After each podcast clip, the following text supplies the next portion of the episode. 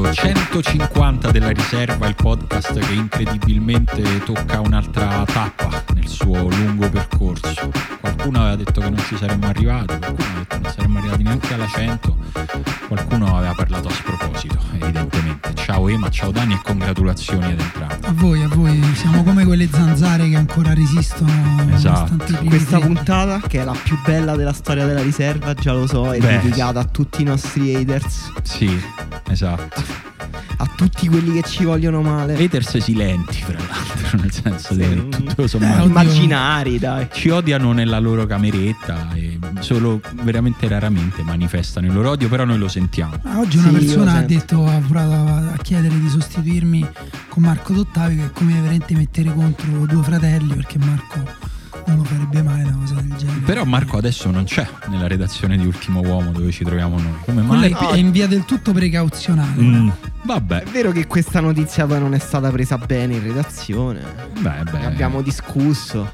Comunque è stato, è stato un po' sgarbato quell'intervento, ecco, non si fa. Sarei Anche offeso. Marco però è stato sgarbato l'ultima volta quando ha parlato di Daniele. Eh? Beh, Quando sì. ha parlato di me? Eh, Quando quando? è stato nell'ultima puntata. Allora non l'hai ascoltata fino alla fine la puntata, non hai ascoltato quei due minuti registrati alla fine quando lui pensava che i microfoni fossero spenti. No, io, sen- io ascolto solo le puntate in cui ci sono io e tra l'altro eh, schippo quando non parlo io. Giusto, giusto, mi sembra il modo migliore. Perché voi come fate, scusate? Guarda, io ho smesso di ascoltarle, le nostre non le sento più da un po' di tempo, solo raramente ogni tanto quando penso di aver detto una cazzata, dico fammi sentire che ho detto una cazzata. No, io in genere chiedo a Ugo pagando di tasca mia di mandarmi una registrazione senza la mia voce. Quindi ti sento la puntata però solo con voi che parlate. Devo dire, ultimamente in ritardo, con colpevole ritardo, sono diventato un grande fan di Pendolino. Eh, Pendolino proprio adesso nessuno mi tocchi Pendolino. Peccato sia finito. Vamo, vediamo. Nel senso. Ah, l'altra cosa che possiamo fare, Simone, è eliminare Emanuele. Esatto. eh, Così magari. solo a Pendolino, così smettono di rompere i coglioni. Sì, sì, anche perché. Si fanno il loro podcast per eh, generazione Z o quello che è. Eh, sì, no, anche perché Emanuele si apre un podcast al giorno, ecco, se, se non si dà una calmata prima o poi, poi insomma, i nodi verranno al pettine, mettiamola, mettiamola così. Sì, con quei capelli, insomma, Sì, ecco. ce ne sono di nodi Che da far venire. Questo è body shaming. È air shaming. Air shaming. Ma sai che io ho passato tutti gli anni dai 18 ai 25 col terrore di diventare pelato l'anno dopo? Cioè, ero sicuro, proprio sicuro, 100%, era proprio... Vabbè. Poi ci sta. Anch'io, cioè, nel senso, io tuttora penso che No. sto per diventare pelato. Però da quando ci ho pensato più intensamente, adesso sono molto sereno al pensiero. No, io non, non ho mai raggiunto la serenità del pensiero. A un certo punto ho capito che comunque proprio male che male avrei non sarei comunque diventato pelatissimo e comunque ormai sono arrivato quasi ai 40 quindi cioè io temevo pelatissimo a 30 No, quello- infatti è quella un po' la cosa. Alla fine parti tutti i 30 con i capelli, ok, poi finiti e poi 30 vediamo va bene. sì insomma. poi ogni anno accetti il verdetto del campo No, mm, no, sarebbe. eh tu ce l'hai Dani tu sei quello che ce n'ha di più di tutto il podcast no, quello è Emanuele perché comunque ha 10 anni in meno di me. Me- ma è riccetto In Emanuele caso vediamo Bara. tra 10 anni. Io ho l'attaccatura alta e quando qualcuno mi dice che li sto perdendo, gli mos- tiro indietro i capelli a mia figlia perché ce l'ha anche lei. Ah, allora li sta perdendo anche lei Esatto. Eh? O co- forse devi O chiudere forse- quella bocca. eh, forse chiudi quella Eh? fogna, pezzo di merda. eh? Sì, ero molto permaloso anche sui capelli. Mi dava fastidio quando ci si scherzava sopra. Molto, molto permaloso. Gancio? Gancetto? Vado? Cioè? Beh, sì, sapete, anche, permaloso, sì. sapete anche chi è molto permaloso? Guarda, ho, ho Troppe diciamo per- troppe 16 o persone. 17 idee. è vero, effettivamente così apriva ad ogni cosa. Però quando ho pensato al permaloso, comunque il primo che mi viene in mente è sempre Gasperini per me. È Cioè, vero. Gasperini, nel senso che altri li classificherei in modo più peculiare. E chi ha fatto di permaloso che ha vinto 4 a 1? Niente, infatti il gancio era che questa settimana però non ce l'ho potuto dimostrare perché è felice. Questo era. Beh, gli capita spesso, devo dire. È raro che Gasperini possa mostrare la. Cioè, gli capita anche di essere permaloso quando vince. Io, Esatto. vi, io vi fermo subito perché eh, su Gasperini c'è una grandissima sensibilità da parte dei tifosi atalantini. Eh, vabbè, ho detto che è permaloso, mica ho detto che è stronzo. No, no, lo so, ma per me poi oggettivamente invece è oggettivamente stronzo. Eh, Cioè, no, nel eh, senso, beh, però così eh, non ci No, aiutiamo. ma eh, fa parte del carattere di ognuno, no? Eh, lui è oggettivamente una persona che non è che brilla di per simpatia, per Ma neanche- forse manco gli interessa troppo Esatto, essere simpatico. esatto. sì. o frasi neanche per gentilezza, carinerie, eh, sportsmanship, non è uno che fa i complimenti agli avversari quando perdono, non è uno... Cioè, veramente non, non mi viene in mente neanche niente di positivo di Gasperini, tranne forse, cioè a livello comunicativo, tranne eh, quando gli parlano della sua squadra, anche quando perde, lì effettivamente è una persona, secondo me, razionale, oggettiva e non è, non è un mitomane come invece tanti altri allenatori, cioè No, sul suo gioco. È uno che difende la sua, la sua squadra, cioè non mi Esatto. ricordo polemiche sui singoli giocatori, cioè è uno che tendenzialmente Sì, solo sul mercato. Sai su chi aveva fatto un po' di polemicuccia quest'estate? sul Papu Gomez. No, su Ah, Ate no. Boer. Ma perché sì, Adebayor perché ha detto Adebayor se ne aveva voleva detto che andare. voleva andare via, sì. Se ne Eh. voleva andare, lui ha detto che non, non mi sono piaciute le parole di Adeboer. Sì, Adeboer ha capito, zitto, si è messo Muto, a a lavorare, catena. a correre sulla fascia, sulla destra e a segnare un gol a partita. Ha detto va bene, allora correrò un chilometro in più a partita, va bene Gasperini, così sei contento e fiero di me.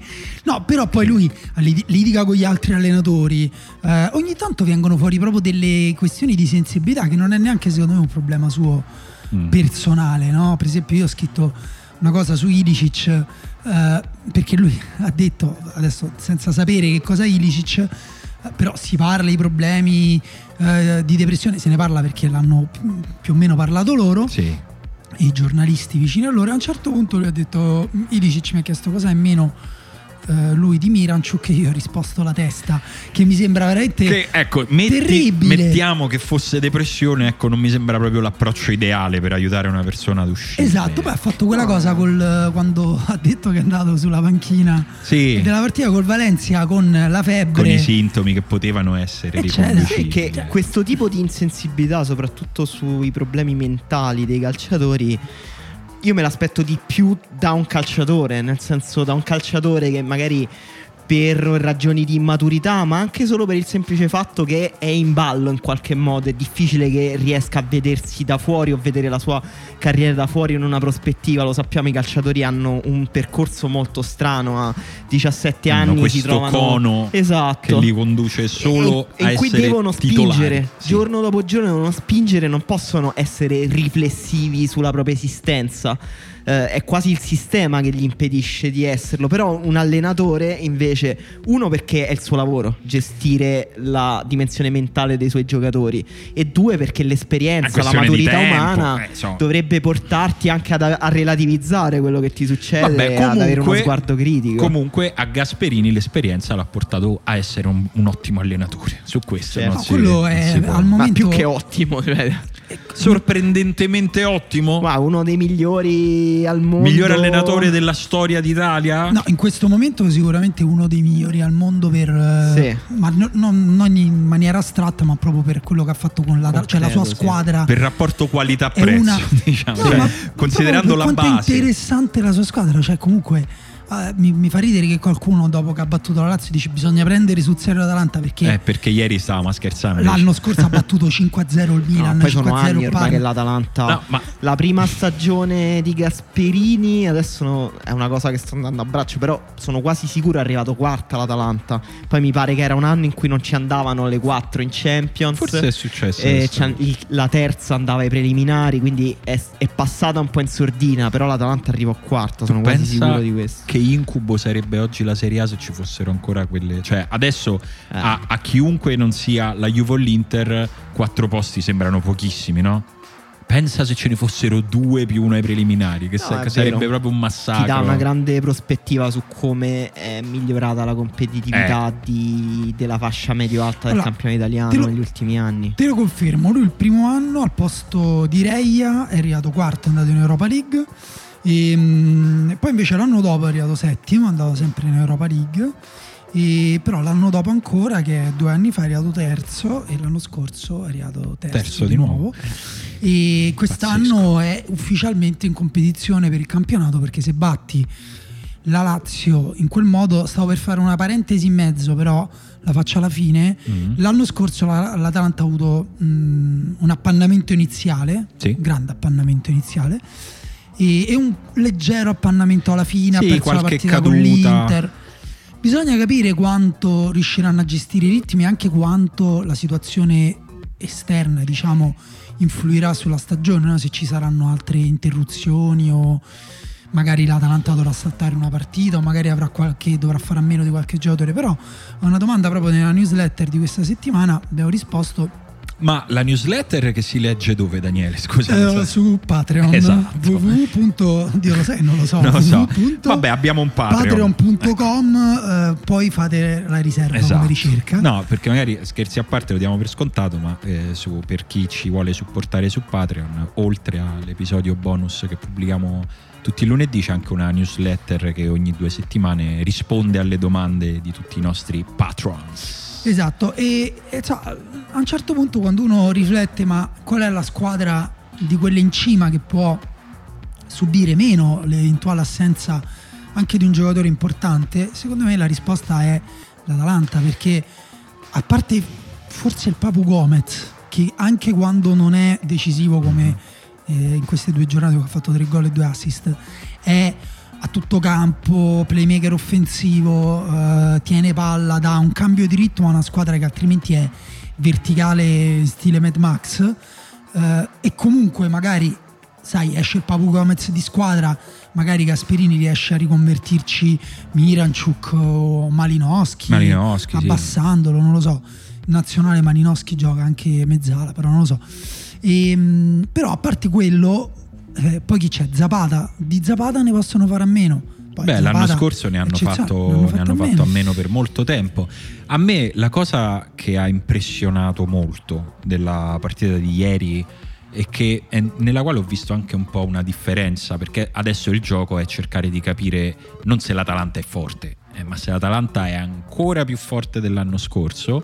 E è presto ovviamente per avere una risposta definitiva, però un indizio c'è secondo me è che ieri la Lazio non ha giocato male. No, infatti. Cioè l'Atalanta... Cioè, ha giocato molto male difensivamente, secondo me. Sì, ma ha giocato, mettiamolo in un altro modo, ha giocato una partita che secondo me contro 15-16 squadre della Serie A probabilmente avrebbe vinto.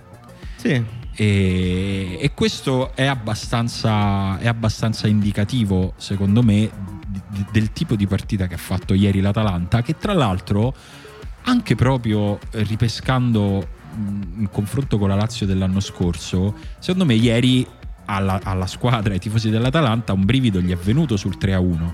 Perché l'anno scorso l'Atalanta Eh, ha certo. fatto 3-0, tre pari. 3-0, 3 pari. Il brivido è stato quando Immobile è arrivato sul. Dopo, poco dopo che la Lazio aveva segnato l'1 a 3. Immobile è arrivato solo davanti a Sportiello, che poi è stato bravo a Eh, è stato molto bravo Sportiello, è stato poco, forse anche meno bravo del solito immobile. Però eh, per me la cosa interessante della partita di ieri, da ovviamente è una cosa della quale cercheremo conferme nelle prossime partite, è che l'Atalanta è saputa stare sul disagio, cioè è saputa è riuscita a stare su una situazione difficile senza buttare alle ortiche un primo tempo incredibile come l'era successo l'anno scorso, non solo contro la Lazio. E poi a margine di questo c'è che i meccanismi che hanno già reso l'Atalanta quello che è l'Atalanta sembrano funzionare ancora meglio. E anche se ci pensate, voi pensate che chiunque giochi contro l'Atalanta passa la settimana a dire al difensore stai attento a quella palla, stai attento a quella palla che parte da un quinto e arriva all'altro. Oh, gliela dà a lui, eh, devi stare attento, arriva lui, partirà da di là, arriverà da di là, quello arriva sul secondo palo e segna e quello arriva sul Il secondo problema palo è che e sono tanti. Quando arriva in area di rigore, Cazzo. l'Atalanta attacca con tanti giocatori. Nei gol, in quasi tutte le azioni offensive dell'Atalanta, per me c'è un giocatore che viene un po' sottovalutato, che è Zapata, per come manipola le difese avversarie scattando. Cioè il fatto che Zapata eh, riesca sempre a dare la profondità all'Atalanta, anche nell'occasione dei gol, la sua presenza in area di rigore è quella che manipola, allarga È un le mani fattore della di difesa disordine, no? sempre costante e ieri per me un'altra cosa che va sottolineata è la partita di Malinowski Mm. che è stato ah, molto, molto di alto livello a livello tecnico cioè sul piano tecnico ha fatto una serie di giocate importanti perché Malinowski rispetto a Ilicic è un giocatore meno creativo me- che ti dà meno in termini secondo me di assist, di passaggi chiave, di dribbling.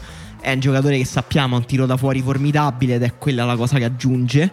Però ieri anche Forse nelle anche- protezioni palla, nel- di campo. nella resistenza alla pressione, i cambi di gioco, il gol di Gomez che è pazzesco, e cioè il secondo gol di Gomez che veramente è una, una delle cose che mi ha proprio, sai, quei gol che stai sulla sedia e fai oh, sì, sì, sì, sì. perché non, non- non- pensavi che quel tiro sarebbe uscito così forte dal suo Sì, piede. e poi incrociare Sì, sotto l'incrocio più lontano, se puoi tirare sempre così, tira se- cioè Eh, prendi quella sì. palla, gio- tipo un tiro da tre sembrava È basket. incredibile. Guarda, Però c'è un cambio di gioco di Malinowski là. Cioè, cambio di gioco corto, però lui che riceve palla, sposta con l'esterno e trova Gomez, ne ha fatti diversi Questo così. l'abbia- l'abbiamo detto l'anno scorso quando abbiamo un pochino analizzato come era cambiata la- la- l'Atalanta in Champions League. Cioè era entrata maggiormente ehm, in una dimensione in cui poteva anche gestire. E, e questa cosa secondo me la sta facendo sempre di più. Cioè il gioco dell'Atalanta che è sia a livello collettivo ma anche proprio la consapevolezza con cui giocano i suoi singoli è sempre più da grande squadra mentre prima era magari ogni azione l'occasione per fare un gol in più perché così mettevi la testa un po' più avanti e poi però magari venivano recuperati fermo restando che statisticamente è difficile recuperare tre gol di svantaggio quindi puoi giocare bene quanto ti pare ma se, perdi, se stai sotto di tre gol è molto difficile che, che finisce tre pari e adesso invece hanno una maggiore consapevolezza, ripeto, cambiano ritmo, tengono palla, fanno salire la difesa e poi comunque anche questa è un'altra cosa secondo me da considerare. Anche quando l'Atalanta non è nei suoi momenti più brillanti, la palla ce l'ha la squadra avversaria. È veramente una rottura di cazzo giocare contro l'Atalanta. Eh sì, questa è la loro- cosa che disse Guardiola e disse è come andare dal dentista. Perché se loro stanno semplicemente fermi in posizione, la loro posizione è a mezzo metro dal giocatore avversario. Il che significa Eh, a chi che la do la palla? appena ti passano la palla loro fanno un metro e mezzo per provare ad anticiparti. Quindi È tu devi sempre stare sulle punte in protezione attento, che- oppure muoverti di continuo. Una cosa che volevo chiedervi, abbiamo parlato dell'Atalanta e abbiamo detto la Lazio eh, ha giocato molto bene, avrebbe vinto con tantissime squadre, ma questa dalla prospettiva della Lazio è una buona notizia o una brutta notizia? Il fatto che giochi benino, eh, anche se secondo me la Lazio appunto ha difeso male, però alla fine perdi in casa 4-1 Secondo, contro una squadra con cui comunque l'anno scorso hai fatto un campionato Sì. alla pari. secondo me è ancora una buona notizia, anche considerando che il mercato è ancora aperto e che pare che la Lazio stia facendo qualcosa. Nel senso che secondo me la Lazio eh, ha fatto ha adottato una politica rischiosa su questo mercato. E la Lazio doveva prendere un difensore forte. Eh sì. Eh, e ieri un po' si è visto. Doveva prendere un difensore forte e anche un altro difensore. E forse. è un altro difensore.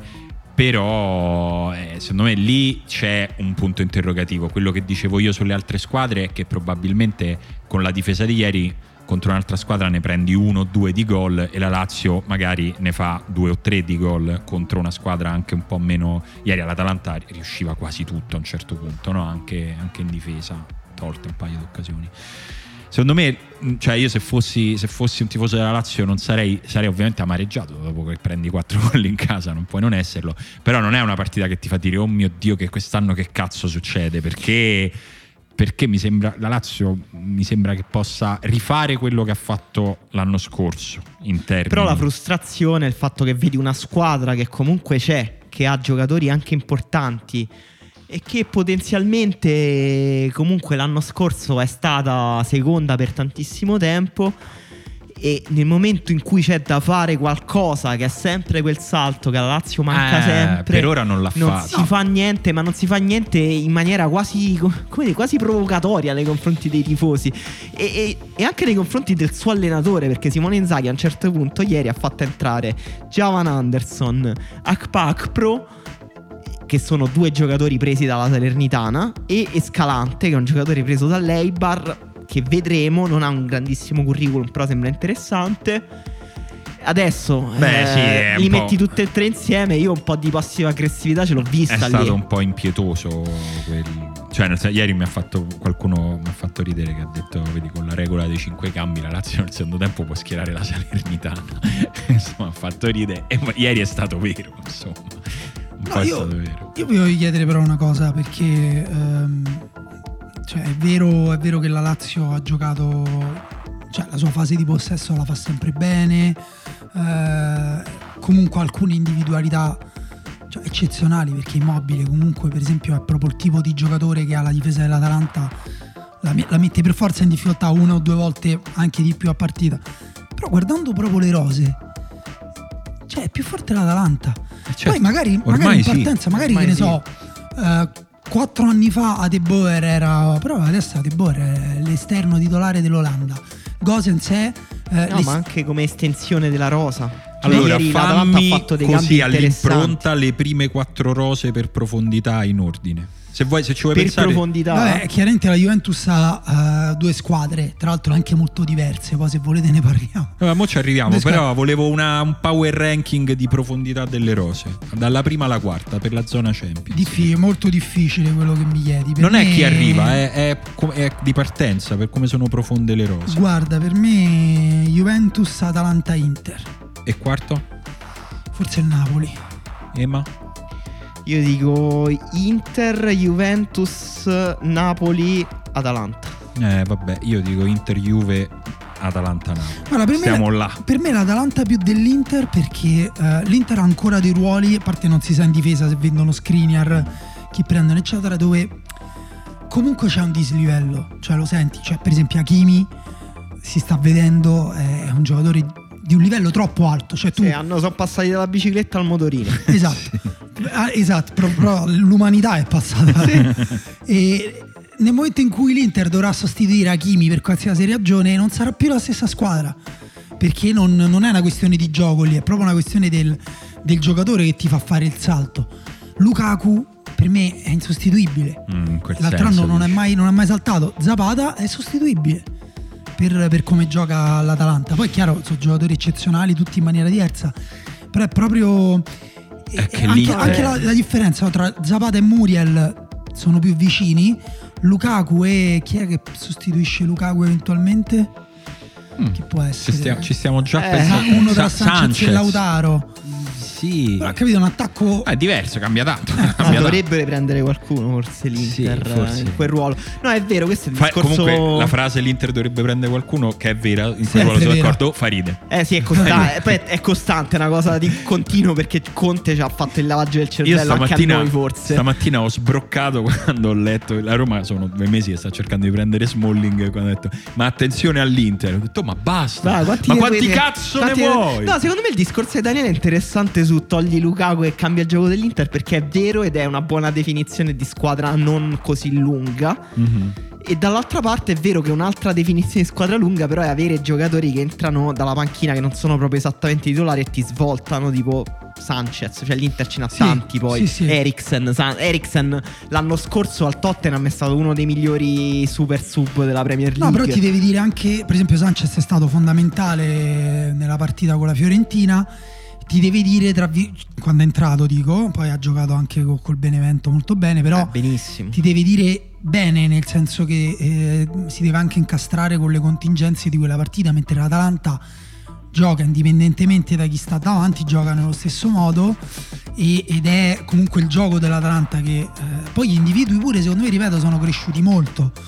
E, e questo forse è una cosa che si dice poco perché Gosens cioè, Gosens eh, Certo, pure lì eh, poi lo sostituisci con Moica. Eh, io penso che Moica da qui alla fine dell'anno può diventare un giocatore importante per l'Atalanta. Sì, sull'Atalanta non lo puoi mai sapere. Arrivano questi giocatori e hanno uno spettro ampissimo allora, tra voi, fenomeno e blef. Voi sicuramente lo conoscevate, è uno di quei giocatori che voi conoscete, io no. No, è che l'abbiamo visto con la Colombia. No, no, stavo sì. dicendo un altro. Lemmers.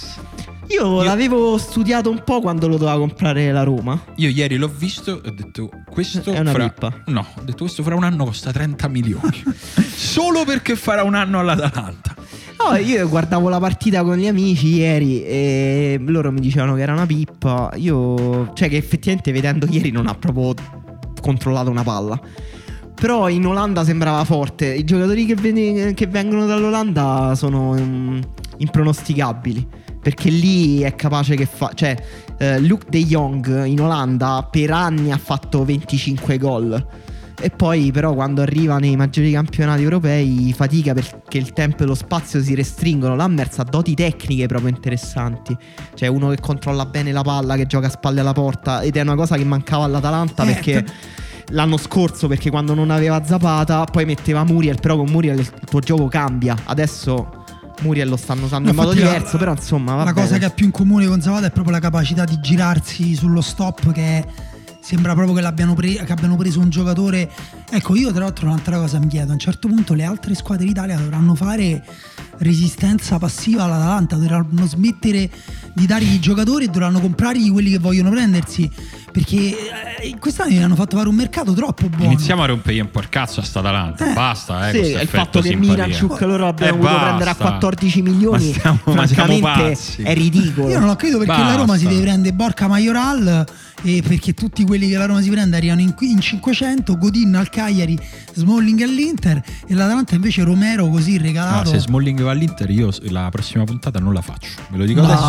Salto vabbè, una dai. puntata in segno di protesta perché ho un amore per Smalling come ce l'ho avuto Vabbè, per allo- pochi giocatori. Allora non lo fanno, non lo Va fanno. bene, cosa Ecco, c'è nel Adesso si, menù? si cagano sotto. No, e a proposito di Inter, visto che ne stavamo accennando, insomma, abbiamo visto, visto un Antonio Conte molto contento.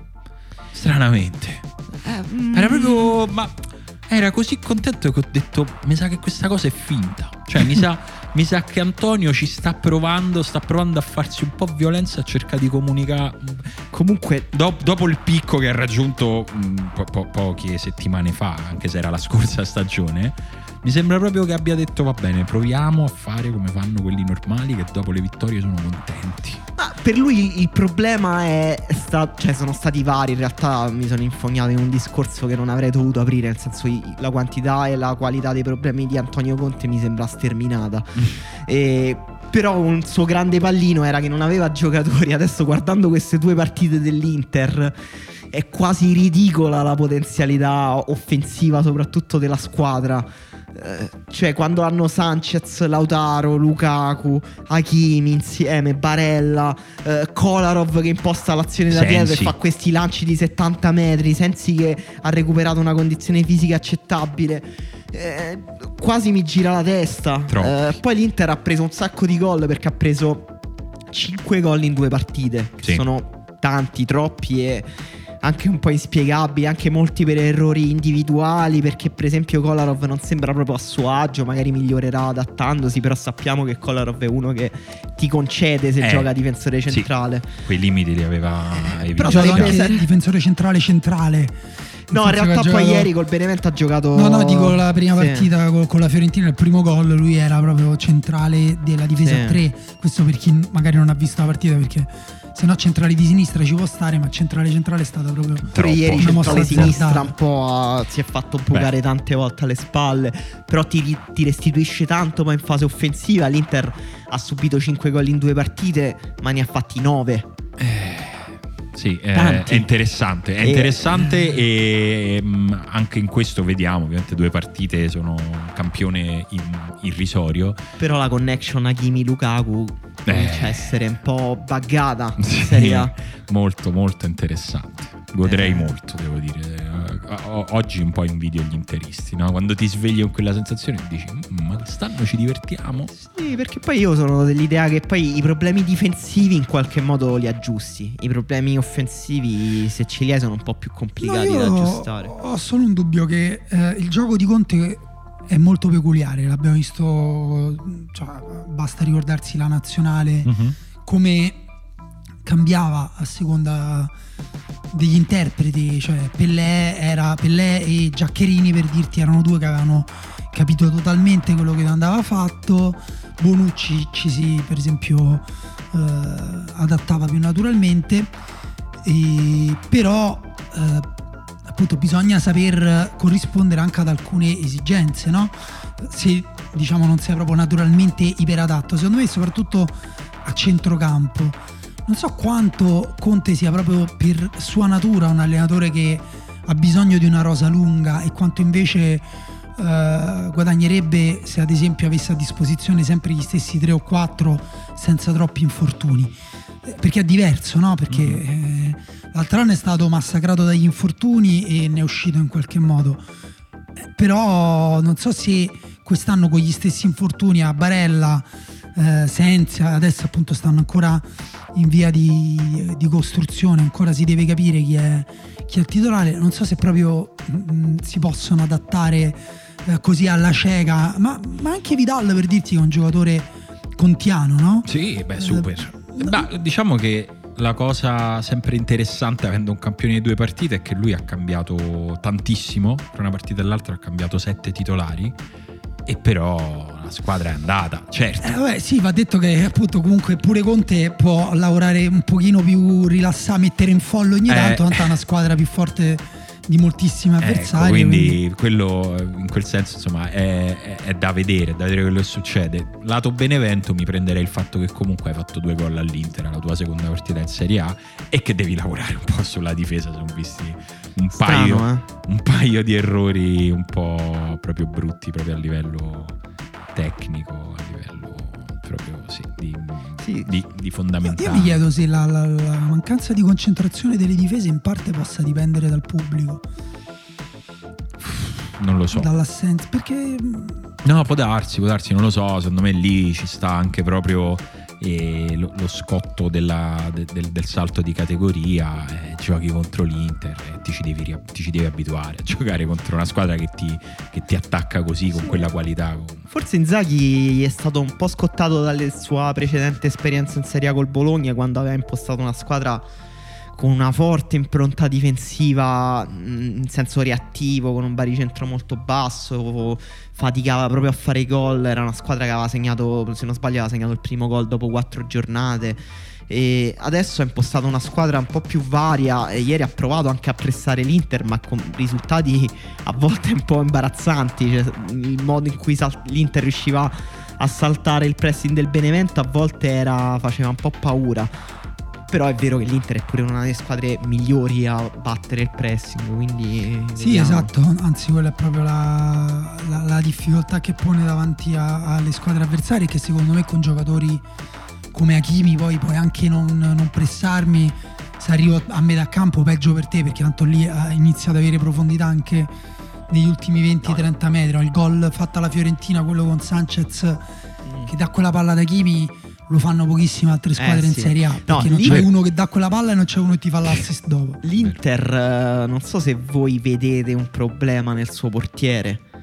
Mm. Dici per l'errore ha fatto un brutto errore in fase di impostazione, non è il primo che fa, è vero che è molto responsabilizzato Andanovic, non è uno nato con quello stile di gioco, quindi è anche normale che a un certo punto paghi qualcosa. Mm. E contro la Fiorentina per me non era stato proprio perfetto in alcune situazioni, il gol di Chiesa, eh, boh, è strano che si sia fatto passare quella palla così dà sempre la sensazione di essere un po' piantato. A me sembra un po' in declino. Lo eh. è, lo è sicuramente, però secondo me non sarà un problema. Anche perché quella cosa che volevo dire prima, che però è presto per dirla. Io ho come l'impressione che quest'anno Conte la, la, la, sposti un po' in avanti la coperta, cioè nel senso che metta anche in conto di prendere un gol in più rispetto a quanto nella sua vita lui abbia sempre pensato che fosse giusto e farne uno in più. Quindi mh, mm, primo perché comunque non credo che Andanovic sarà mai un imbarazzo, ma anche se in fase calante. Secondo perché mi sembra che l'Inter quest'anno possa reagire meglio al prendere un gol in più del previsto. Sì, poi quello, quella sulla costruzione è una cosa che dicono sempre loro, so che gli allenatori no? dicono sappiamo che prenderemo magari un gol sì. ogni tot, però ne, ne, ne, tanti altri gol partiranno con la costruzione dal portiere, però è vero che Andanovic, cioè comunque in, in, generale, magari non quest'anno, magari non è un problema urgente, però per l'Inter... Ah no, ci devi pensare. Sì, certo, esatto, sostituire certo. un portiere poi così carismatico che a un certo punto ti... È diventa, della squadra. Esatto, diventa anche un ruolo importante proprio fuori dal campo. Però vorrei approfittare di una notizia per passare a parlare dell'altra squadra di cui non abbiamo parlato. La prima squadra sorteggiata nel girone G della Champions League della Juventus è l'FC Barcellona. Oh, che e oggi subito Arthur Pjanic ritorno al futuro. Esatto, Arthur Pjanic ritorna al futuro ha annunciato un suo- il suo nuovo terzino, Sergino Dest, proprio oggi Barcellona. Messi contro Ronaldo anche. Messi, è vero. È vero, Messi contro Ma- Messi costretto contro Ronaldo e passerà la partita di Rima. Vieni alla Juve. Vieni, Vieni qua, te a vieni. destra, io a sinistra. Scordammoci il passato, sì, ma Napoli paesà. Guarda, io sto sempre sul secondo palo, me la metti in testa, io mi segno faccio nove volte affari su miei. no. Vuoi, che- vuoi fare un gol in più di me? No, Fallo. quello no, E quello poi Messi ne fa, parliamo. ma, Vuoi il pallone eh, d'oro? Neanche. Neanche, però tutto il resto soldi sì. Messi che fa a Ronaldo, ma questa cosa voi cambiate allenatore ogni anno. E Ronaldo fa, ma sai come chiamano qui il nostro allenatore? Pirlo Landia. e no, Ronaldo lì dice: Ma te devi preoccupare, allenatore sono sempre io. Stai tranquillo, Leo. questo, questo è interessante. O decido io chi gioca. Quindi... No, appunto, allora la Juventus è uscita male, Male. dalla partita con la Roma. Non Sì, ha Eh, perso. male, male. Non ha perso. non ha perché, perso perché ha un giocatore che ancora fa la differenza in un modo incredibile. Primo, e perché la Roma eh, paradossalmente ha ehm, avuto difficoltà a gestire la superiorità numerica. E perché E si è mangiata tre gol. Si è mangiata Infatti. tre gol e la Juventus ha avuto anche la fortuna che nell'unica azione che ha fatto offensiva del secondo tempo eh, abbia effettivamente poi costruito un bel gol perché poi Cristiano Ronaldo cioè, anche quello secondo me non è proprio un gol normalissimo No. magari non è saltato a due metri eccetera come contro la Sampdoria Ma stiamo a roba dei 2 metri e 3, cioè siamo quasi lì, eh, che lì per lì non è sembrato tanto. perché non sono saltati gli altri sono saltati poco, poco Salta- gli altri Però eh, quello con la Samp era sembrato da subito, no? Avevamo detto perché era rimasto pazzesco, per aria era pazzesco. rimasto sospeso Ma pure qui è un gol dove la difesa della Roma sbaglia, punto a capo, 9 volte su 10 con quello sbaglio un attaccante non riesce a saltare abbastanza per indirizzarla verso la porta. Cioè la prende, ma la, La tira alta, la tira alta. Sì, Eh, sì, no, no, lui schiaccia a Ronaldo, se sbagli ti attacchi al cazzo, questa è la regola del calcio. Sì, ma neanche proprio, cioè proprio se, se gli lasci fare una cosa normale, perché poi lì l'errore, vabbè la difesa, però pure appunto proprio lì io non voglio difendere Mancini. No, quel chi- pallone o non chi deve partire. perso. Però pure lì se tu ti marchi a uomo Cristiano Ronaldo comunque ti salta in testa. Però il- è il terzino che non dovrebbe farlo crossare. Però l'altro, però appunto è una cosa eccezionale del loro giocatore eccezionale. Però io non vedo tanti altri giocatori eccezionali in questa squadra. Ah, ci sono nella partita con la Roma tre, tre questioni legate ai loro giocatori. Mm. Uno, la- il centrocampo Rabiot McKenny sembrava troppo poco tecnico. Sì. Proprio per fare il gioco che ha in mente Ma non Pirlo. per fare chissà cosa, è per far uscire la palla dalla difesa in maniera brillante. Esatto.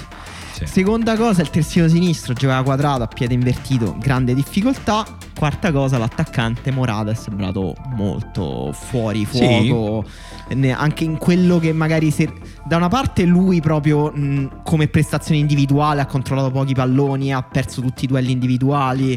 Eh, dall'altra parte ha sembrato proprio irrigidire l'attacco della Juve rispetto a quello che avevamo visto Sì, fatto- con la Samp. Ha fatto forse un movimento, due in profondità azzeccati che hanno allungato la Juve, però spesso invece ha occupato proprio la zona Esatto. che occupava Cristiano. Ronaldo. L'avevamo detto questo comunque eh, Sì. quando è arrivato, perché Ronaldo Sì, però sai, per me mh, sia la questione Morata che quella del centrocampo sono, non- sono poco preoccupanti. Nel senso, Morata è arrivato da tre giorni, forse l'errore è stato metterlo titolare, no? Cioè, ci puoi lavorare Sì, sì, su certo, questa cosa. certo. Così come sul centrocampo, probabilmente farà scelte diverse. Non credo che la rivedremo molte volte quella coppia lì. E su tutto il resto in generale, cioè, io. Pensavo che dopo due partite mi sarei fatto un'idea di come voleva giocare Pirlo, non definitiva, perché sono due partite. Io se dovessi di adesso No, allora, io mi sembra gli- tutti i discorsi tattici e sulla brillantezza del gioco della Juve sia anche un po' presto. e No, ma lo non vedremo. dico sulla brillantezza, non parlo del eh, non so come dire del quanto, è proprio il non ho capito ancora il Ah, come. il modo. Sì. cioè, eh, eh, no, l'unica, l'unica cosa sicura è questa del modulo fluido. Eh ok, Diciamo, Sì, ma vuole- tu ma che vuoi fa? Cioè, vuoi tenere la palla? Vogliono tenere palla, salire nella metà campo avversaria e poi eh, recuperarla quando la perdono lì davanti. Il problema è che Eh, però recuperarla, cioè l'hanno No, fatto devi- proprio male. devi Mm. anche costruire con la Roma per esempio che è una squadra che ehm, un mi- dico un minimo non perché eh, non sia nei piani di Fonseca o perché la Roma lo faccia particolarmente male, ma perché con tutte le difficoltà avute l'altro anno con la rosa, con l'adattamento di Fonseca alla difesa a 3 ehm, per, per le caratteristiche dei giocatori, per me quella che stiamo vedendo è ancora un abbozzo di quella che potrebbe essere la Roma di Fonseca, però quella è una cosa cui, che, che, in cui lui crede e che, eh, e che, lavora, diciamo, la costruzione dal basso e poi anche il pressing. E ehm, con una squadra che la fa la costruzione dal basso, che quindi i giocatori non vanno totalmente nel panico appena no, si no. sentono un fiato sul collo di Rabiot, che per chi gioca a Fortnite sembra eh, miauscolo, cioè il, la skin col corpo da gatto muscoloso e la testa da, da gattino, perché ha la testa da bambino e il eh, corpo da, da, cyborg. E la Juventus ogni tanto è andata fuori giri e poi la Roma gli ha attaccata alle spalle in verticale e lì sono dolori perché tra l'altro difendi con Bonucci e Chiellini in transizione mm, Io negativa non, non è proprio non me le ricordo massimo. tante partite in cui la Juve ha subito così tante occasioni da gol così limpide. Poi la Roma se le è mangiate, è colpa nostra e buon per la Juve. Però sono state no, è tante. Ver- eh. È vero e secondo me non ha questo a che fare tanto con discorsi tattici. Nel senso, io ho avuto un'impressione. Ah, stai arrivando a Chiellini vecchio, Bonucci finito, sopravvalutato? No, eh? però ho avuto un'impressione negativa della Juve proprio come presenza mentale nella partita. Nel senso, negli scorsi anni, questo lunghissimo che sembra tutto uguale dominio della Juventus, c'era una costante che era quando la Juve incontrava squadre come la Roma, come l'Inter, come la Lazio, eh, con la Lazio magari andava più in difficoltà, o con, come il Milan per esempio, vinceva la partita dal primo minuto mettendo sotto l'altra squadra dal punto di vista certo. mentale, vincendo tutti i duelli individuali, tutti i duelli tecnici, tutti i duelli fisici con la Roma, che la Roma è una squadra che non è in forma né mentalmente né fisica, non è una squadra veramente in difficoltà in questo momento per mille ragioni. La Juve non riusciva a vincere i duelli individuali, cioè anzi, mm, credo che i tre difensori della Roma hanno ampiamente vinto la loro partita individuale, è una, al di là forse di, di Ronaldo. Di appunto. carisma, no? Eh, appunto è interessante anche il confronto con la, con la Roma perché è una squadra, la Roma, in cui i giocatori, al di là delle caratteristiche tecniche, alcuni giocatori almeno hanno mostrato un po' di limiti caratteriali e forse anche di, di, intelligenza calcistica, non tanto intesa proprio come intelligenza, ma come capacità di trovare soluzioni. Sì, di stare sul momento. Esatto, no? di trovare soluzioni creative a problemi eh, che, che, inaspettati. Che, esatto, che te la devi cavare da solo in campo.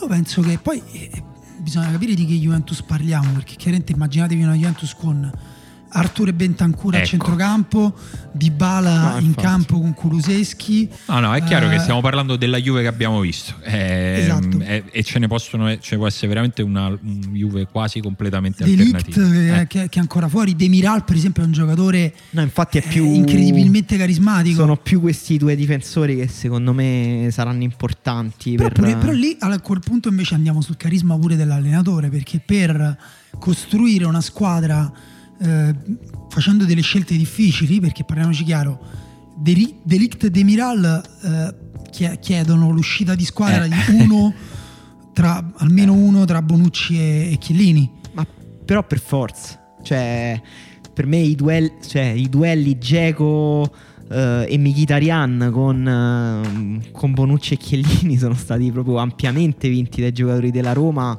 Sì su Geco non riuscivano mai a trovare il modo per accorciare. Poi Geco ha sbagliato in area di rigore, ma non l'hanno preso né in area di rigore né lontano dall'area di rigore. A un certo punto Geco ha dribblato Chiellini a 30 metri dalla Vabbè, porta. Ma mi, mi, l'occasione fallita da esatto. Mkhitaryan è un dribbling fa, Bonucci. Eh, scusa, Bonucci fa una figura eh, sì. che ogni tanto faccio a calciotto quando provo a fermare col tacco gli avversari proprio perché ho messo male il corpo. Però io capita, Bonucci non deve capitare, soprattutto quando sei sì. centrale della difesa a 3 e scusa, c'è un altro dilemma, perché uh, va bene Arthur e Bentancur, sulla carta tutti diciamo, vabbè certo, Arthur e Bentancur meglio di McKenny, che tra l'altro, tra parentesi, a me non sembra neanche così eccezionale atleticamente eh, da, da, giustificare la sua titolarità, uh, e, Bentan- e Rabiot, però poi il problema è che quei due che giocano a centrocampo devono reggere un attacco con dentro Cristiano Ronaldo, una punta e almeno un altro giocatore offensivo Eh, sì. che in fase d'attacco Sì, viene dentro. poi la questione è l'altro giocatore offensivo finora è stato Kuluseschi, che a livello atletico è un mostro. o, o anche Ramsey che comunque la fase difensiva la fa. E s- metti dentro Di Bala comincia a diventare un po' meno... Eh, di- Cristiano Ronaldo, Dybala e, e Morata devi fare una squadra che è fatta per far giocare loro tre e poi loro tre però ti devono vincere tutte le partite e secondo me no secondo me c'è un, proprio un problema sì. proprio di costruzione della squadra Eh, infatti vediamo, cioè sarà interessante vedere proprio come metteranno insieme tutte queste variabili. Sì, infatti per me siamo ancora nella fase in cui lo definirei interessante cioè, e non preoccupante. Beh, cioè, guarda certo. la Juve con Eh, comunque la Juve curiosità. ha pareggiato con la Roma Sì. pure in una partita... Sì, però, però lì ha pareggiato perché ha Ronaldo. e anche perché Eh, ripeto vabbè, però ce l'hai Ronaldo. Secondo me anche perché certo. la Roma, No, anche perché però- la Roma è una squadra che quella partita là mentalmente non pensava di poterla vincere. Ma, do- ma in questo weekend affrontano il Napoli, che secondo me se, gliela- se gli concedono quello che hanno concesso alla Roma, il Napoli se lo prende, Mm-mm. ringrazia e non fa un minimo sconto perché quest'anno tra l'altro è una squadra, vediamo anche qui che squadra mette in campo eh, Gattuso, però è una squadra a trazione offensiva. Quindi No, no, è interessante. Intanto vi volevo aggiornare sui sorteggi di Champions se, se vi va. E L'Atalanta per ora ha beccato Liverpool e Ajax e aspetta la quarta. Che te posso dire? Va bene. Va bene, nel senso che l'importante è sempre averne una giocabile. Eh, Juventus, oltre al Barcellona, ha preso la Dinamo Kiev. Alla Lazio è andata bene perché ha beccato Zenit San Pietroburgo e Borussia Dortmund. Considerando che poteva prendere il girone con Bayern Monaco Atletico Madrid, no, infatti è andata molto bene. E all'Inter come è andata con Shakhtar e Real Madrid? secondo me bene.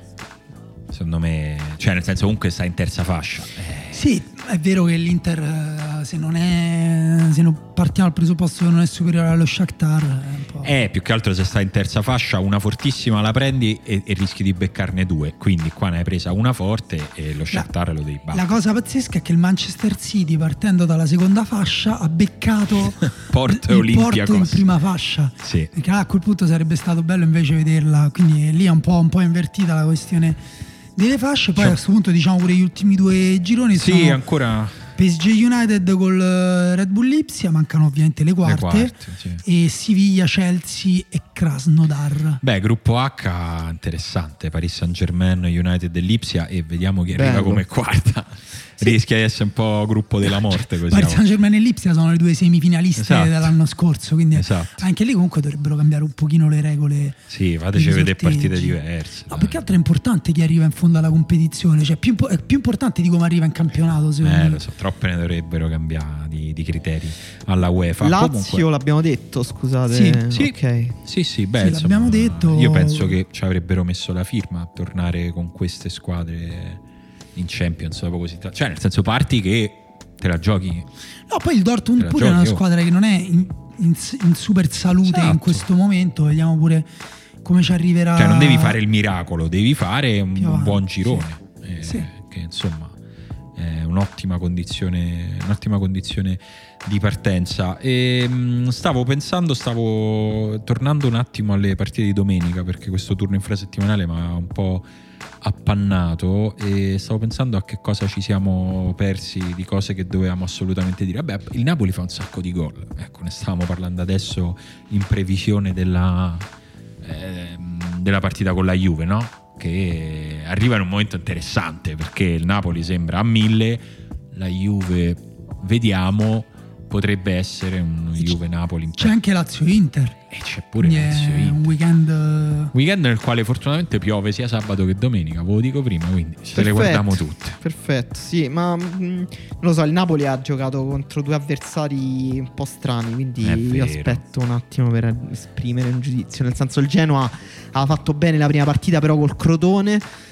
E poi nella seconda comunque ha giocato troppo male. Sì, cioè, ma- col Napoli ha giocato troppo male Eh, il ma si è Genoa. anche capito il E- perché. Eh, Cioè, nel senso, era una squadra che stava con la testa Che da stava un'altra parte, evidentemente. Eh. Era ammalata forse. Sì, no, ma non parlo di fisicamente, lo aveva detto Maranna, ha detto abbiamo passato 24 ore assurde e sembrava uno che si stava un po' magari parando il culo e poi dopo è uscito che c'erano evidentemente una, 15 persone che avevano passato un giorno in paranoia totale a No, dire no, chissà se so positivo Devo o dire negativo. che il, mod- il modo in cui hanno preso alcuni gol eh, effettivamente è un po' inspiegabile, Eh. soprattutto quel gol di Zielinski che viene in un'azione magnifica, sontuosa del Napoli, classica con la catena di sinistra, però il modo in cui difende il Genoa fa un po' paura e poi il Napoli ha battuto il Parma la prima partita che in questo momento forse è la peggiore squadra della Serie A, Ah, che- insieme che- all'Udinese Che forse. dolore che mi dai. Eh lo so, guarda, io ho visto Bologna-Parma, Male, è male, stata... male, male, male, Mm, malissimo. Molto. Cioè, io ho visto il Parma tutte e due le, le partite che ha giocato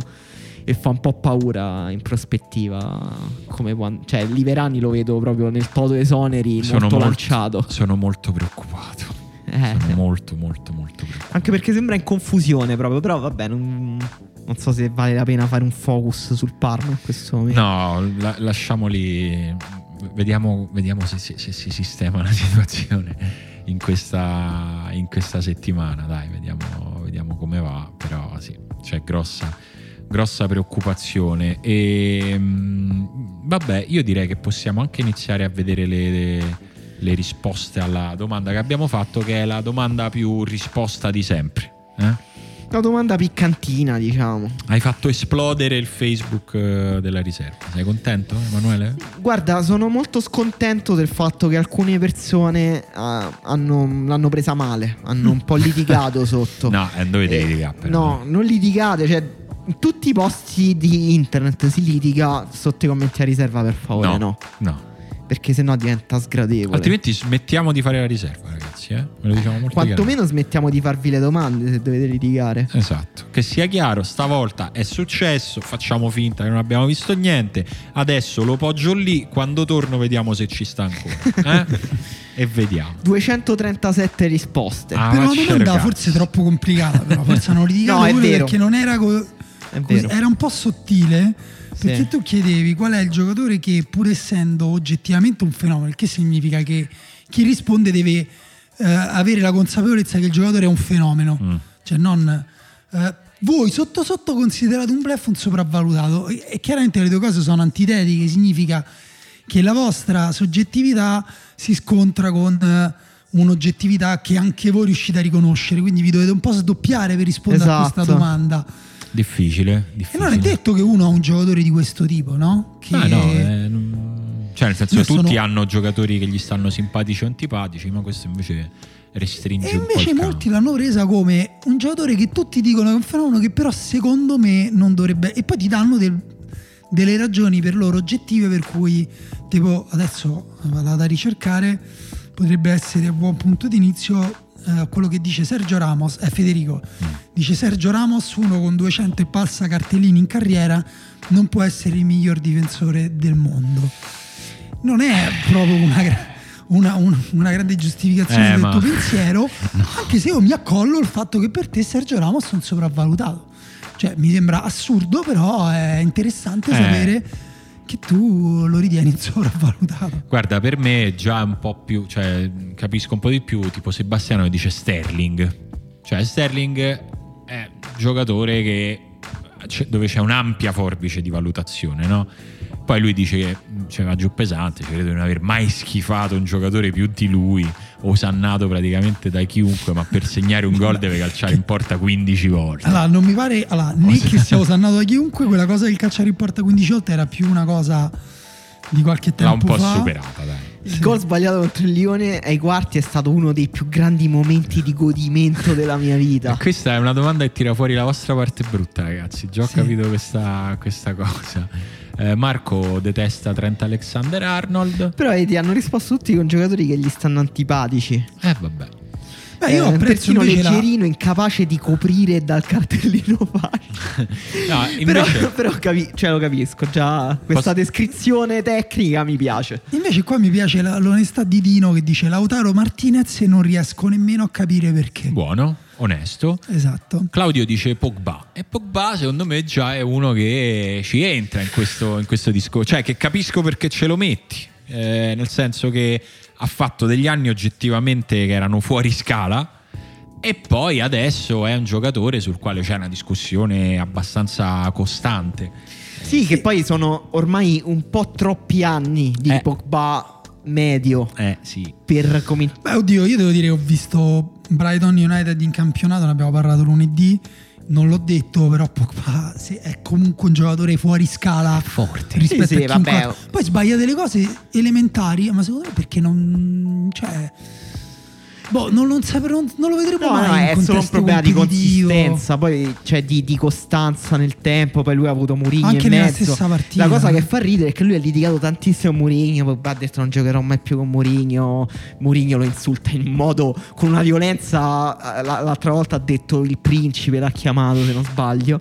E, però in All or Nothing si vede una delle scene più interessanti è quando giocano il Manchester United. Mourinho nel discorso prepartita dice: Non so perché non giochi Pogba, però sicuramente entrerà. E state attenti perché quando la palla arriva a Pogba significa passaggi di qualità. Passaggi di È qualità. vero. È vero. E quando arriva Pogba al limite, lui tira. Quindi non fatelo tirare.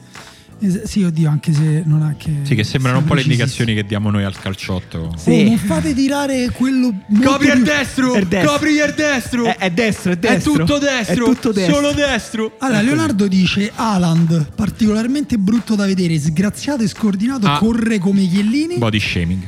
Però ha fatto un miliardo di gol ed è una forza di natura. Che cazzo gli vuoi dire? Vabbè, quindi ti Però sei io te arreso. l'appoggio, te l'appoggio pure io sotto sotto. Penso che Haaland sia un bluff. Ma andiamo su pareri un po' più Tu forti. pensi Tipo, che tutti i giocatori. Che de- tutti i giovani- giocatori biondi per te sono anche, bluff. ma anche tutti i giocatori giovani in realtà. Eh? No, no, no, Questo lo sai, zero. vuol dire, Sì, vuol dire zero. essere vecchio. Sei diventato vecchio e odi i giovani, Emanuele. Mimmo Zero. dice Pjanic. Ha giocato tutti i ruoli nella zona centrale del campo, tutti con alterne fortune. Veramente non mi capacito della sua incredibile carriera. Mimmo, te posso dire? mezzo mezzo. Te posso dire che mezzo mezzo. Vabbè, scusa, l'ho letto uno, mi, stanno, mi, mi- mi sta uscendo il sangue dal naso. Calma, calma. Bullseye, che probabilmente ha un account finto fatto solo per scrivere questo commento, dice Lewandowski, mai decisivo dai quarti Ah! No! di finale di Champions League col Bayern. Ma sai che è vero, però? C'è, c'è un giornalista romano, tra l'altro, che, che tipo ha perso qualsiasi tipo di reputazione dicendo questa cosa qua su Lewandowski. Ma come cazzo si fa a dire una cosa del genere di Lewandowski? Dai, l'ha Lewandowski, se non sbaglia, fece un- una doppietta al Real. Madrid, una tripletta al Real Madrid in un quarto di finale. Ma non cosa mi interessa, ma anche se non avessi mai fatto veramente un gol dai quarti di finale in avanti, comunque non la puoi dire sta cosa. No. Volevo, scusa, ma leggere una cosa per te. Sì. Però, leggo una cosa per te. Neymar. Beh, ina- certo. Inadatto al calcio vero e nient'altro che un intrattenitore da circo o da spiaggia. Una brutta copia di Ronaldinho che oltre a far numeri irrita compagni e avversari e sul più bello sembra sempre che manchi qualcosa. No, a me dispiace, dispiace per tutte le persone calmo, che, hanno, che hanno chiamato Neymar. Mi dispiace che loro non possano apprezzare di questo meraviglioso gioco del calcio che guardiamo tutti noi. È, è molto difficile. Io ti consiglio Abbiamo di- detto a loro di non litigare, eh? Vi consiglio di guardare gli highlights dell'ultima partita di Neymar contro il Reims. Quello in cui fa l'Aurelio. Quello in cui fa un Aurelio. Adesso io, io lo, io lo capisco. Cioè, le Sta persone. iniziando a balbettare, si sta Le persone arrabbiando. che odiano Neymar le capisco, però discutere il suo valore calcistico è oggettivamente difficile. ecco. No, un po' come i, i- i Don Giovanni che sotto sotto odiano le donne, si dicono, no? quindi magari state in fissa col calcio ma lo odiate. Andrea invece dice una cosa, questo per restituire a, Simone il piacere fatto a Emanuele, per attirarmi facilmente l'odio di un podcast di romanisti, Edin Dzeko, mai capito cosa ci trovassero al City eh, a Roma, eh, ha fatto due stagioni buone su cinque boh, e va bene così perché forse la società non può permettersi in questo periodo un giocatore di caratura superiore.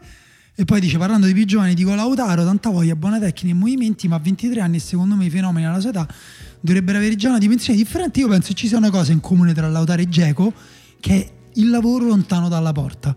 Cioè, quello che ci hanno trovato la Roma, cioè la Roma soprattutto perché poi il Manchester City in realtà eh, credo che abbia dei numeri piuttosto spropositati anche su- sui gol. eh, Sì.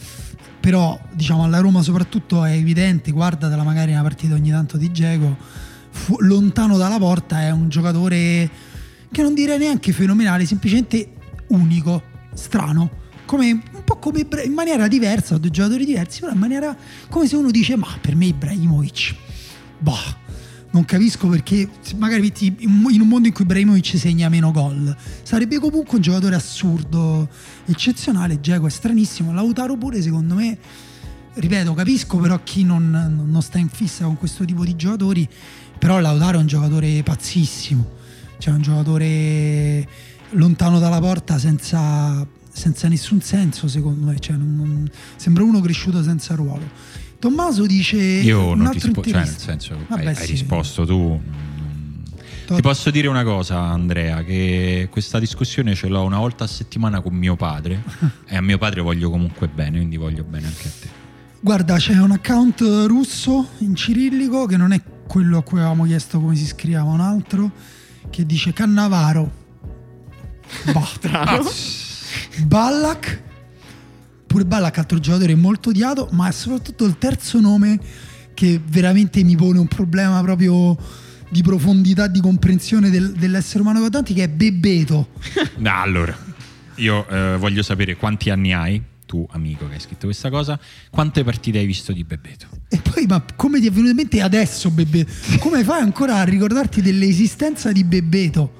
E come ti è venuto in mente ah ecco la domanda in cui finalmente posso parlare male di Bebeto. Argomento Tommaso dice temo che il mio sia Lukaku che mi ha già costato una pizza in una scommessa persa con Pierluigi e me ne costerà un'altra a fine stagione. E comunque volevo dire una cosa Andrea, eh, che parlava di Geco, eh, che, cosa ci, che cosa ci hanno trovato le squadre? Le squadre ci hanno trovato 279 gol e 126 assist in carriera. Va bene, Va bene. in 2000 partite, in Simone, 600 partite. anni 80. In 600 partite. Che comunque pure quello è un giocatore che gioca a 600, 600 partite. partite. Ecco cosa. Lorenzo Scherzo, Andrea, dice ciao. considerando che qualcuno l'ha definito fenomeno, direi Balotelli. Poteva essere un buon attaccante per le squadre di medio-alta classifica, ma non il centravanti di una squadra che lotta per il titolo. Inoltre lontano dai top pari ruoli in Europa. Beh, su questo possiamo essere tutti d'accordo, però diciamo è un potenziale inespresso Balotelli ti invito sì, a, esatto. a, vedere le partite che fece con l'Inter da eh, giovane da giovane l'anno del triplete o l'anno prima ancora ti posso dire è una categoria diversa Balotelli esatto. da quello di cui stiamo parlando cioè aveva un, un talento discorso. palpabile Balotelli faceva delle cose in partita è un altro francamente discorso. per me Balotelli è stato un fenomeno e per, alternativamente per non un calciatore eh, sì. cioè non è stato niente in mezzo a queste due cose sì ci sì, sto. Mauro dice Kai Havertz. Non trovo niente di speciale in Kai Havertz. Non dico che sia scarso, ma non credo abbia i margini per diventare un top mondiale. So, solo un ottimo giocatore. So, questa mi sembra Ci sta, sì, sì, sì. Cioè, nel senso è una valutazione che in questo momento ci sta. No, Forse odiate i giovani allora. Scusate, non mi piacciono i giovani? No, io a Kai Havertz proprio non ti so neanche dire che ruolo deve fare. Sì, è vero. Cioè, io lo proverei quasi davanti alla di terzino, Beh, punta, no, non lo so. Allora, Enrico mi piace perché va dritto con l'onestà. Dice Ilicic. Perché no. aspetta. Perché se giochi malissimo con la mia maglia, resti un blef anche se con quella dopo fai il pallone d'oro. Ci sta. Onestà, onestà mi piace, lo ammette, lo dice prima di tutto a se stesso.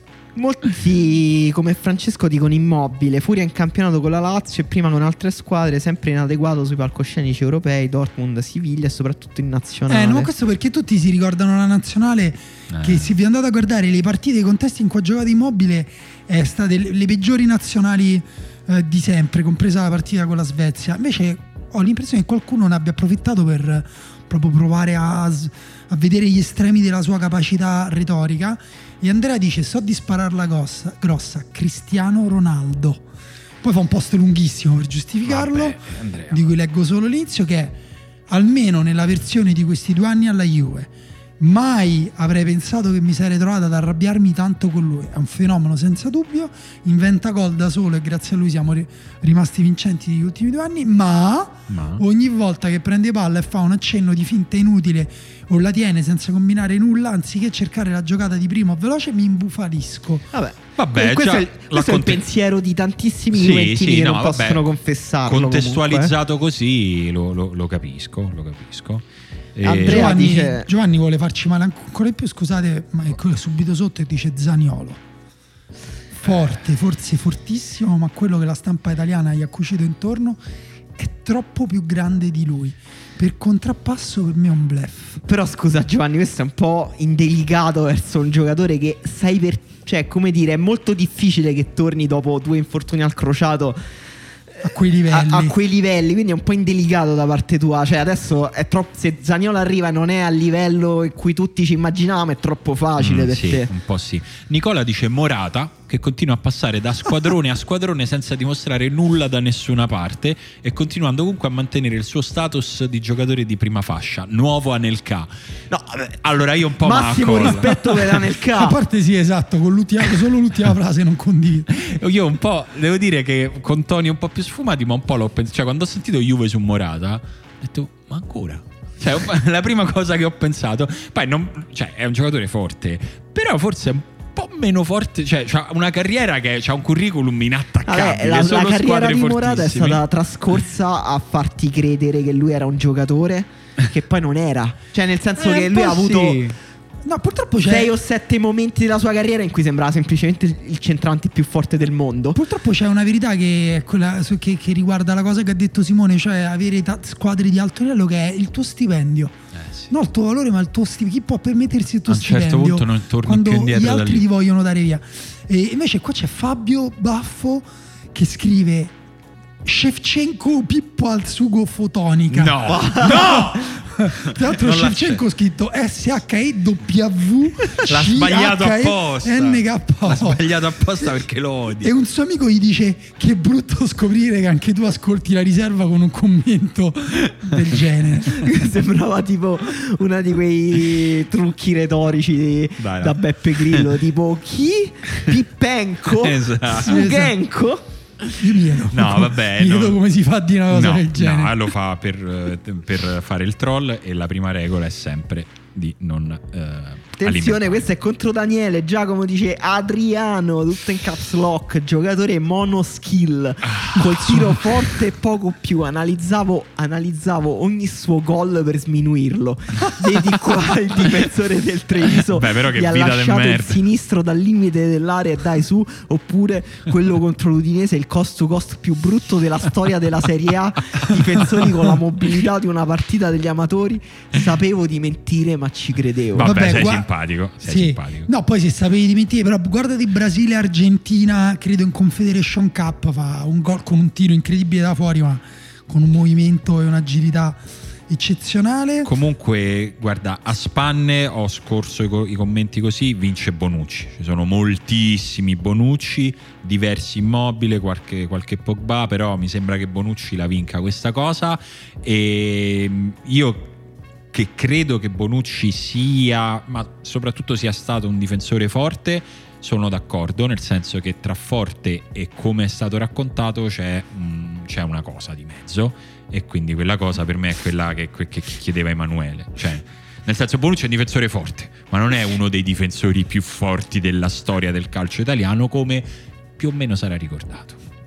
Io qui leggo dei nomi. Però scusa, l'interpretazione di Bonucci del suo ruolo si può dire è stato il più forte difensore italiano con i piedi. Sì, nell'epoca però in è- cui è diventato sì. fondamentale giocare con i piedi. E diciamo che quello, unito al fatto di giocare sempre in una squadra fortissima, secondo me per molti anni ci ha fatto dimenticare alcune sue lacune importanti in fase di marcatura, cioè in fase prettamente difensiva. Ecco questo. Vi posso dire, vabbè, però è, è- è esatto, sono un po' d'accordo con questa cosa, cioè il fatto che sia così forte su un aspetto, secondo me, è il motivo per cui è incensato, però poi è anche il motivo per cui qualcuno dice non è veramente fortissimo perché È solo eh, forte. fa solo quella cosa là. Io leggo dei nomi pazzeschi, eh. c'è chi ha scritto Clarence Seedorf, uno ha scritto Gigio Donnarumma, senza nessuna giustificazione. E Terry, Terry Daly, anche questo è un altro account finto fantoso no, per Terry, il nostro cosa. ascoltatore da sempre, tifoso del Chelsea. Lo Ah, conosciamo un- benissimo. Ok, certo. allora, ok, alla Terry eh, mi rimangio la cosa. Che ha però detto Terry, scusa me lo disse. ha detto, lo so che è una bestemmia, quasi quasi mi Ah, vergogno sì, in eccolo, pubblico, ce l'ho davanti adesso. ma Maradona. Diego Maradona. No, dai, però. Ah, no, lui dice: eh, il ragionamento è questo. diciamo quattro anni strepitosi dei suoi sette al Napoli, non è che ha combinato chissà che nella sua carriera. Poi, amico di camorristi, cocainomane, evasore, nega l'esistenza del figlio per quasi 30 anni, viene beccato per doping, fa tante altre cose obiettivamente brutte. In sostanza, è una merda e questa merdosità alla fine cancella il suo sapere palleggiare un pochino. Vi ho convinto? Vabbè, guarda, io No. non- del resto non parlo neanche No, di però- quello. Sapere palleggiare un pochino e non ha combinato un granché. No. Ha letteralmente No. vinto un mondiale da solo. Devo letteralmente. dire, eh, mi ero, quando leggevo, mi arrivavano oggi in giornata tutti questi commenti. Io mi pentivo un po' di aver fatto questa domanda, però leggendo le risposte devo dire che vi stimo, vi apprezzo. per e il coraggio, vorrei- soprattutto. Ma anche queste risposte, questa di Terry è molto bella. Io vorrei costruire un pezzo con tutte queste risposte per l'ultimo uomo. Mi sa che va fatto. No, a Terry però dico seriamente, se vuoi approfondire, cerca da qualche parte, ci sono le statistiche dei mon- della storia dei mondiali, quelle di Maradona nel mondiale, quello là famoso, ma non voglio sbagliare data, e sono incredibilmente buggate, è tipo giocatore che ha fatto più dribbling, più assist, eh, aver creato più occasioni, eccetera. 86, credo. Ah, sì, quello che ha vinto. Eh, Matteo dice: Ronaldo il fenomeno. I nostalgici me lo stanno facendo odiare. Per loro è Dio sceso in terra e guarda un po'. Eh, non lo so se, non so se non ti funziona YouTube. Eh, fra un po' si mettono a giurare di averlo visto camminare sulle acque mentre faceva palleggi sul mignolo del piede da bendato, scartando quello che è in un momento solo. Guarda- Si faceva quello. Guarda, io nonostante loro dicano che a me non piacciono i giovani, possiamo testimoniare che io ho pompato diversi giovani, certo. anche Tu li- molto Tu scarsi, li no? pompi però dicendo sempre però magari fallirà e tra due anni ce lo ritroviamo a servire hamburger al Burger King. No, no, no, non è vero. Tipo, uno degli ultimi che ho scritto, Soboslai, per me è fortissimo. Non, non vedo proprio un motivo per cui possa floppare, per esempio. Però quando ho visto, quindi non sono nostalgico, però quando ho visto i video di Ronaldo con l'Inter mi sembrava letteralmente Dio sceso in È terra. Dio sceso in terra. mi sembrava No, proprio eh. una persona con delle capacità divine. Così come, e questo per rispondere a troppi commenti che ho letto, perché erano già tipo 2, 3, 4. Kakà per alcuni anni è stato Dio sceso in terra e non accetto discussioni.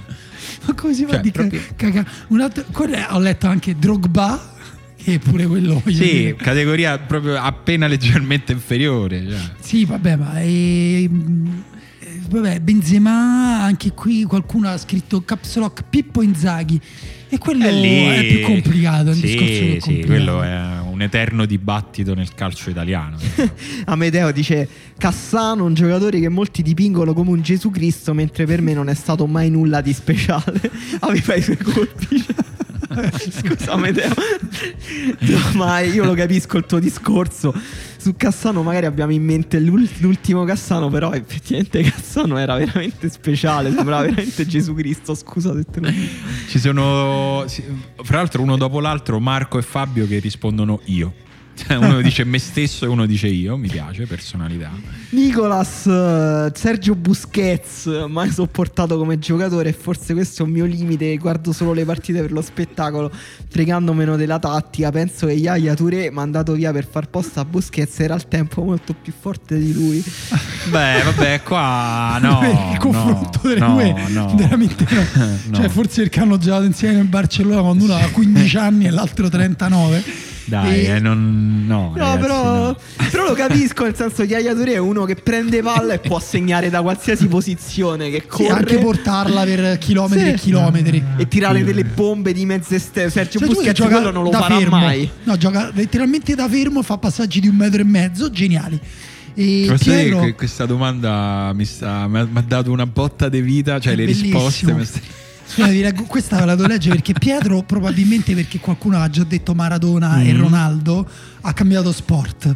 Quindi si è sentito di dirci che secondo lui LeBron James è probabilmente il più grande giocatore di basket di sempre. Eppure non riesco a non pensare, o almeno sperare, che in qualche modo, come, non lo so, si riveli un bluff. In Ma che modo? come? Devi tornare È indietro. tardi! Devi tornare indietro, letteralmente tornare indietro nel tempo. Non puoi non far succedere cose che sono già E poi, successe. e poi aggiunge un altro sport. Mi facevo un discorso simile anche per Nadal.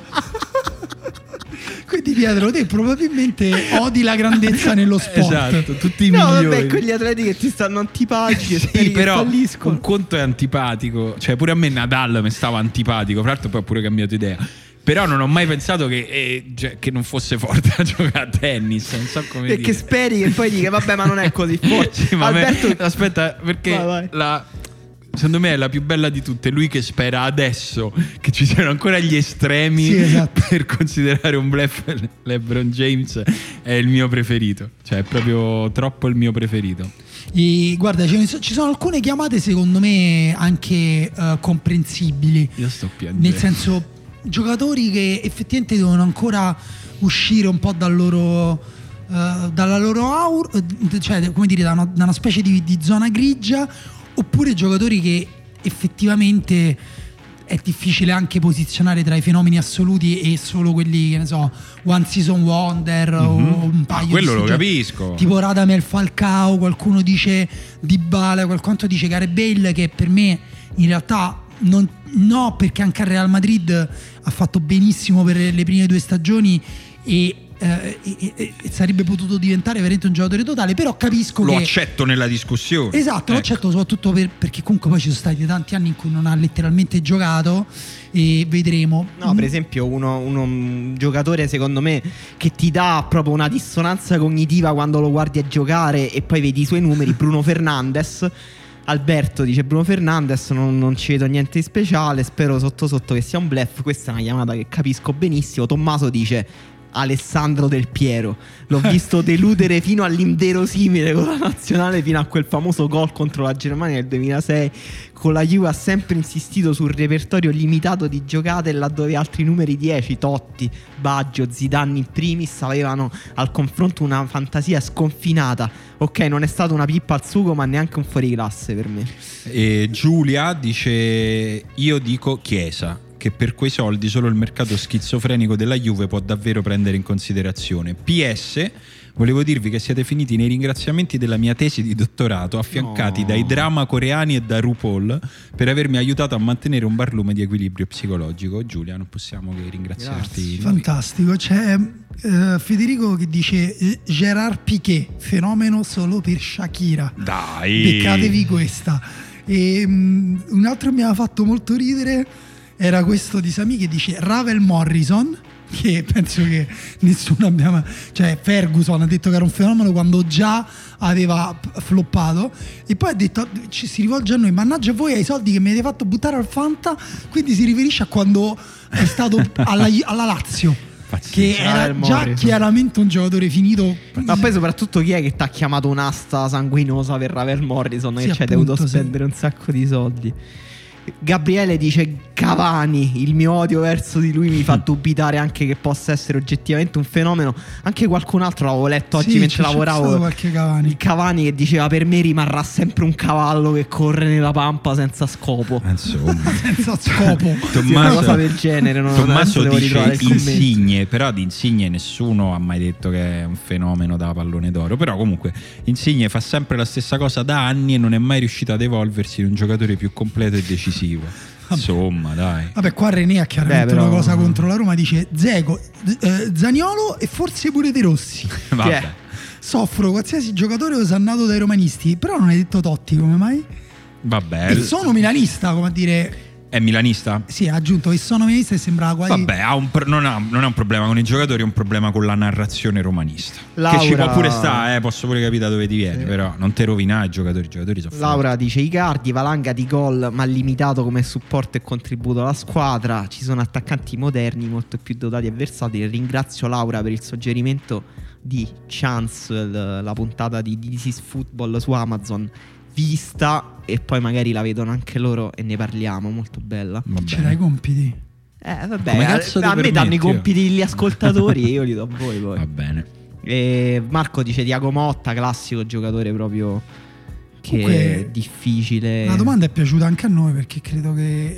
eh, È mezz'ora che stiamo a leggere Sì, esatto, risposte. erano 250, forse l'abbiamo letti tutti. Cioè mi sembra Abbiamo letti tanti. Non abbiamo, uno, abbiamo tenuto fuori un Tiago Alcantara che mi sembra una chiamata ingiustificata. Sì, aspetta. Però peculiare, il che Sì, perché parla onore. proprio nel- poche settimane dopo Diago Alcantara è sembrato il giocatore più forte del mondo. Comunque ci vuole un Comunque coraggio che apprezzo. Qua, eh, Posso dire che tutta questa quest'ultima mezz'ora secondo me è la degna celebrazione di questa grande famiglia dei 150 episodi della riserva. vero, Cioè, è è, vero. come- è stato veramente come avervi tutti insieme qui per una grande festa nella quale a un certo punto abbiamo iniziato a strillarci addosso cose se- per, lo più senza senso, ma molto divertenti. Tra l'altro, quando finirà questa pandemia mondiale, Eh. in attesa che ne arrivi un'altra, faremo una grande festa della Eh, riserva. sì, che in teoria doveva essere, diciamo, per questo traguardo qui, l'avevamo immaginata, qualche volta abbiamo detto, dai, quando arriviamo a 150, invece adesso già è tanto se ci possiamo vedere noi tre Mm. a fare questa cosa. Che comunque appunto